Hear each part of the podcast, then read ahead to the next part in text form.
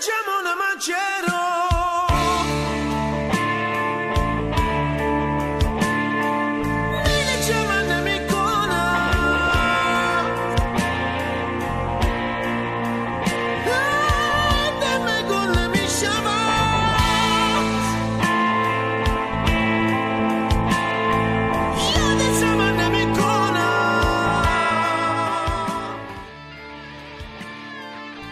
پادکست دیدار با حافظ. دیدار چهارم. حافظ در موسیقی جهان با کارول شیمانوفسکی. کاری از روژین طیبی با گویندگی صبحان اکرامی و تهیه کنندگی لاوین طیبی. موسیقی متن این دیدار قطعاتی از کارول شیمانوفسکی که برای غزلهای حافظ ساخته است. عزیزان سلام به پادکست دیدار با حافظ خوش اومدین. این چهارمین دیدار ماست. این دیدار بر اساس مقاله‌ای که در شماره دهم مجله دنیای سخن پیدا کردم ساخته شده. عنوان مقاله اینه: حافظ در آثار بزرگترین آهنگساز پس از شپن.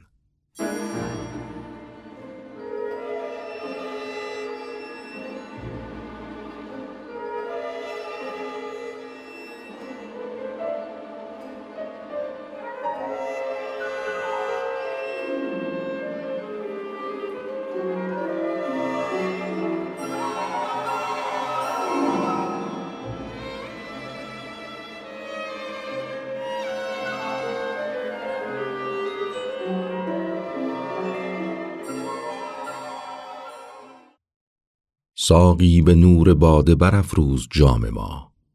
مطرب بگو که کار جهان شد به کام ما. هرگز نمیرد آن که دلش زنده شد به عشق. ثبت است بر جریده عالم دوام ما. با این غزل حافظ قطعه معروف عاشقانه های حافظ اثر کارول شیمانوفسکی آغاز میشه. اثری زیبا و عارفانه که از سال 1908 سال ساخت اون برای ارکستر و آواز تا امروز بارها اجرا شده و شنونده ها رو وارد دنیایی از جذبه و شور کرده.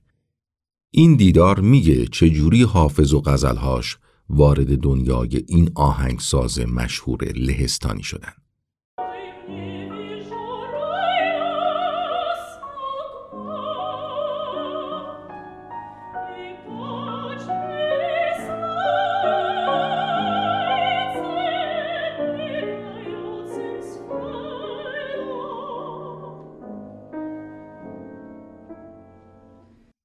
کارول شیمانوفسکی در سال 1882 میلادی در امپراتوری روسیه آن زمان اوکراین فعلی به دنیا آمد و در سال 1937 در 55 سالگی در سوئیس از دنیا رفت ولی در کشورش لهستان به خاک سپرده شد.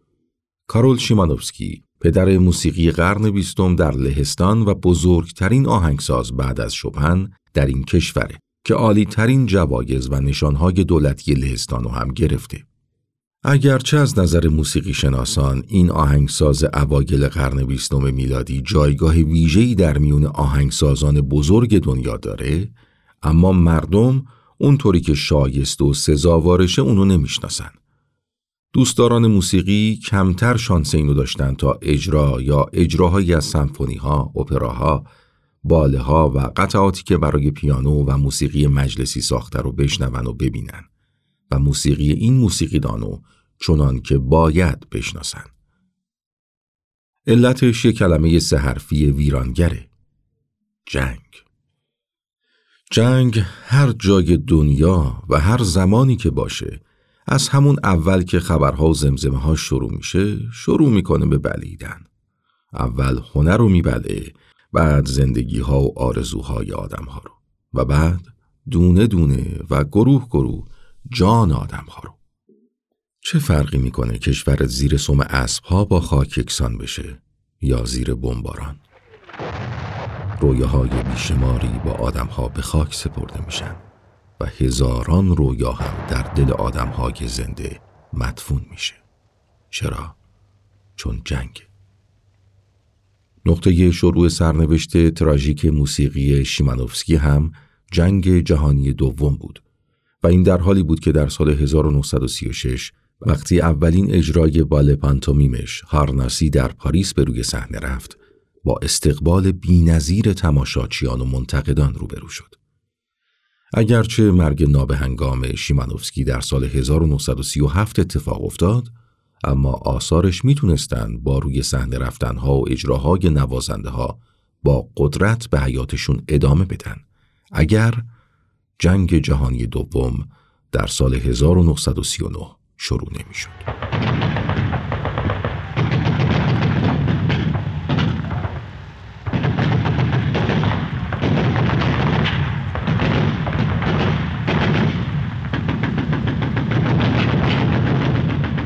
جنگ جهانی دوم پنج سال حیات موسیقی در اروپا رو دچار وقفه کرد. موسیقی شیمانوفسکی هم متوقف شد. وقتی جنگ تموم شد، پیدایش گرایش های نو، انقلابی و پیشرو در موسیقی اروپا باعث شد موسیقی این آهنگساز بزرگ لهستانی روانه بایگانی های موسیقی کلاسیک قرن بیستم بشه. موسیقیش بعد از دو دهه در اوج بودن یک فرود ابدی رو تجربه کرد. شیمانوفسکی هم زنده نبود تا با نبوغ و جدیتش همگام تغییرات ناگهانی بشه و موسیقی خودش رو نجات بده. اگه بود، شاید بعد از جنگ قطعی دیگه برای قزلهای حافظ می ساخت.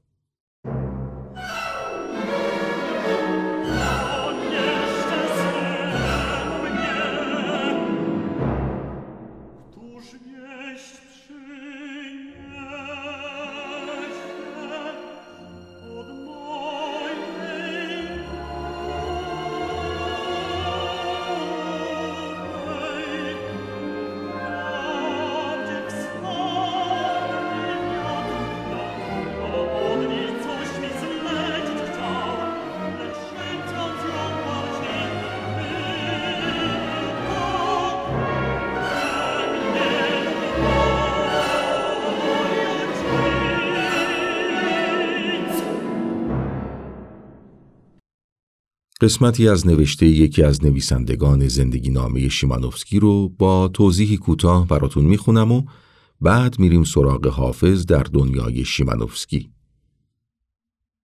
هر هنرمند بزرگی چیزی از دونکی شد در خود دارد. می‌خواهد فراتر از امکانات برود و بر خیالهای ناممکن خود جامعی از واقعیت بپوشاند. کارول شیمانوفسکی جوان هم وقتی بران شد یک نماینده واقعی فرهنگ لهستان که به آن عشق میورزید باشد به دونکیشوت میمانست. چرا که پروژه خیالی را در سر داشت و فرماندهی بود که می‌خواست بی سپاه و سلاح و سنگر بجنگد و پیروز شود. شیمانوفسکی بعد از اینکه دید آهنگسازای معاصرش راه شپن و نرفتن و موسیقیشون نه تنها الهام بخش نیست که به جای لهستانی بودن مشخصه های سبک اروپایی رو داره تصمیم خودش رو گرفت. شپن و الگوی خودش قرار داد و تلاشش رو چند برابر کرد تا مثل شپن بتونه مرزها رو در نقشه جغرافیایی موسیقی بزرگتر کنه. شیمانوفسکی علا رقم همه مشکلاتی که وجود داشت موفق شد هم خلع بعد شپن رو پر کنه هم چهارچوب یه سبک تازه لهستانی و البته خاص خودش رو ایجاد کنه که نماینده موسیقی لهستان بشه. او دهه های 1920 و 1930 تا جنگ جهانی دوم در اوج شهرت و محبوبیت بود. با کنسرت های بیشمار جهانی و دریافت جوایز ارزشمند از کشورهای مختلف.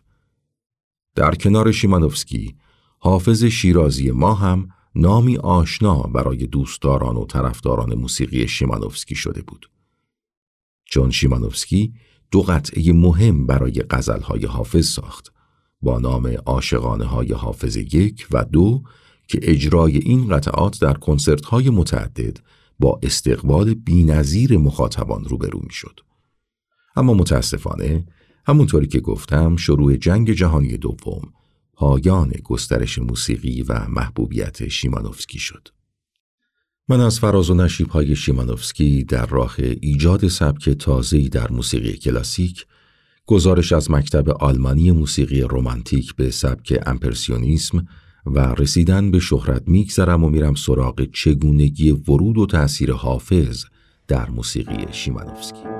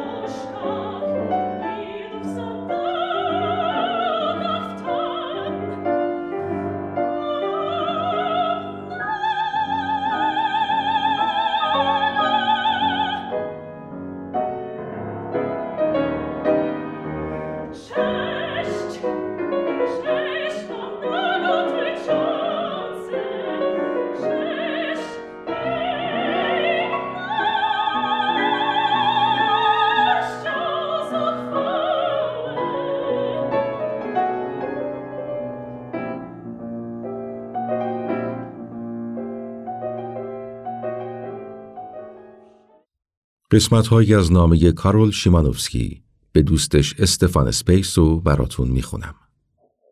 ببینید این آهنگساز بزرگ لهستانی در مورد حافظ و غزلهاش به دوستش چی گفته. نمی‌دانم غزلهای حافظ این شاعر بزرگ ایرانی را خانده ای یا نه. باور کردنی نیست. وقتی ترجمه غزلهای حافظ را می‌خوانم جدا از مفاهیم عرفانیش احساس می‌کنم که غزل حافظ مرا سراپا در موسیقی غرق می کند. شک ندارم که در زبان اصلی جنبه موسیقایی این غزلها بسیار فراتر از آن است که خیال می کنم. ای کاش فارسی می دانستم. احساس می کنم و یقین دارم به درستی احساس می کنم که غزل حافظ سراپا موسیقی است.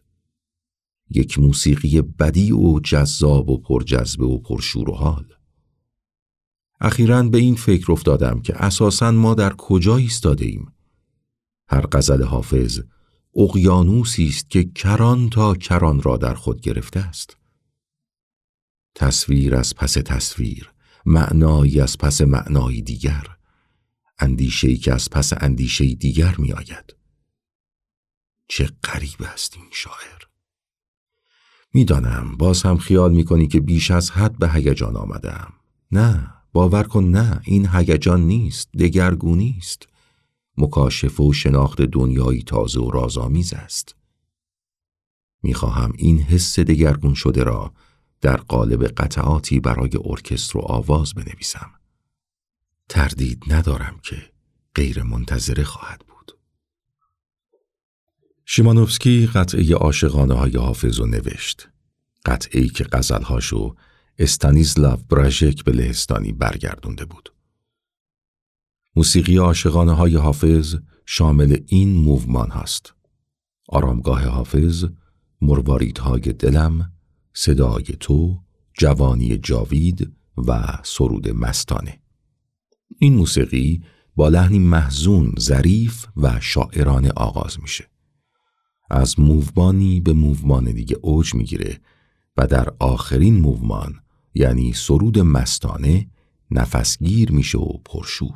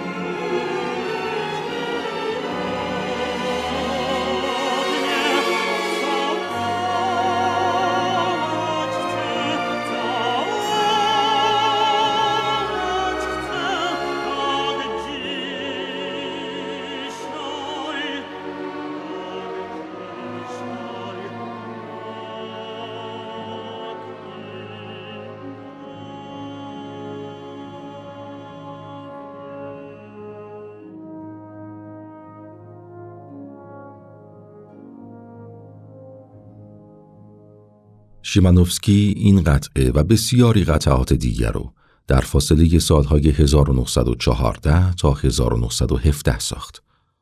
سالهایی که زندگیش نظم عادی داشت و موسیقیش به خاطر سفرهاش به ایتالیا به خصوص سیسیل و آفریقا آشناییش با قنای فرهنگی شرق مطالعاتش در تاریخ و جغرافیا و فرهنگ ایران و عرب در نقطه عطفی قرار گرفته بود.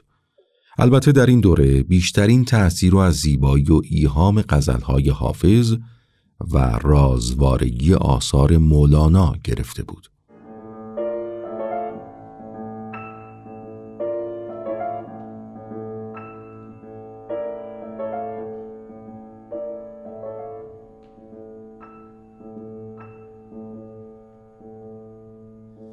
برای آخرین بخش این دیدار قسمت های از نامه دیگه ای از کارول شیمانوفسکی به دوستش استفان اسپیسو براتون می‌خونم.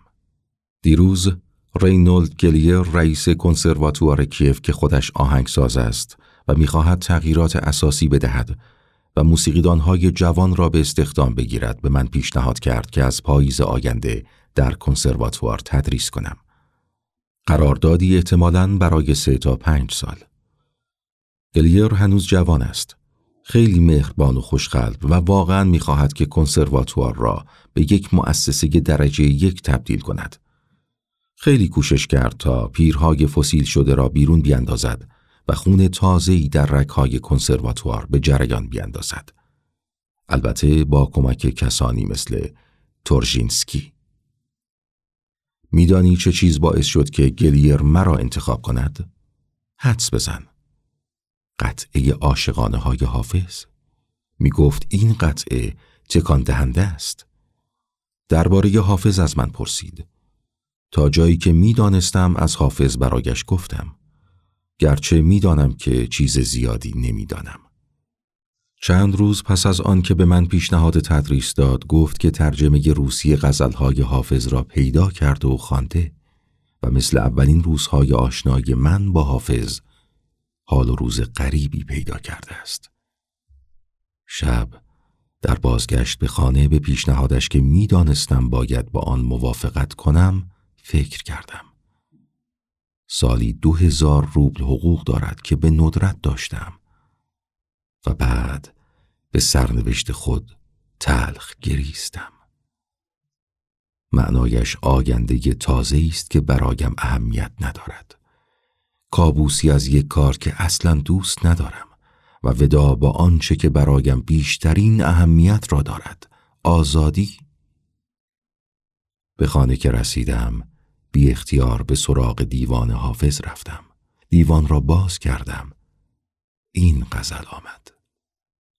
ما قصه سکندر و دارا نخوانده ایم. از ما به جز حکایت مهر و وفا مپرس. من ذوق سوز عشق تو دانم نه مدعی. از شم پرس قصه زباد سبا مپرس. خواهی که روشنت شود احوال سر عشق از ذره پرس حال زباد هوا مپرس. از دلق پوش صومعه نقد طلب مجوی یعنی ز مفلسان صفت کیمیا مپرس. شیمانوفسکی دو ماه بعد به دوستش نوشت بران شدم که کار در کنسرواتوار را نپذیرم. می‌خواهم پاییز به مسکو و سن پترزبورگ بروم و کنسرت هایی از آثار خودم را اجرا کنم. راستی می‌خواهم قطعه دیگری بر اساس های حافظ بسازم. شیمانوفسکی کمی بعد قطعه عاشقانه های حافظ دو رو نوشت. موسیقی شامل موومان های آرزوها، لاله های آتشین، رقص، گردباد و چشمه غم. این اثر هم مثل قطعه اول در زمان خودش مورد توجه قرار گرفت و ازش استقبال ویژه شد. هر دو قطعه عاشقانه های حافظ یک و دو در شمار بهترین آثار موسیقی این آهنگساز بزرگ لهستانی قرار گرفتند.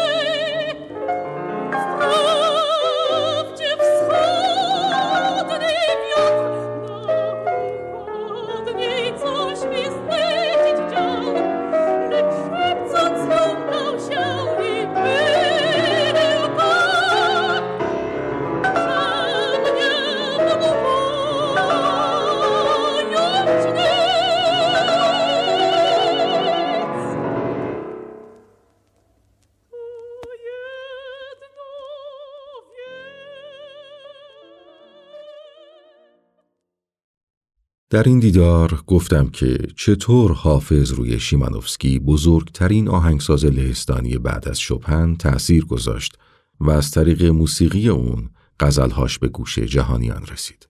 همینطور خلاصه ای از زندگی شیمانوفسکی هم براتون تعریف کردم. شما چه آهنگسازانی رو می‌شناسید که برای غزلهای حافظ آهنگ ساختن؟ اینجا یا توی شبکه های اجتماعی دیگمون برامون بنویسید. ممنونم که ما رو میشنوید. اگه کارمون رو دوست دارید محبت کنید با معرفی پادکستمون به دوستانتون به بیشتر شنیده شدنمون کمک کنید. تا دیدار بعدی خدا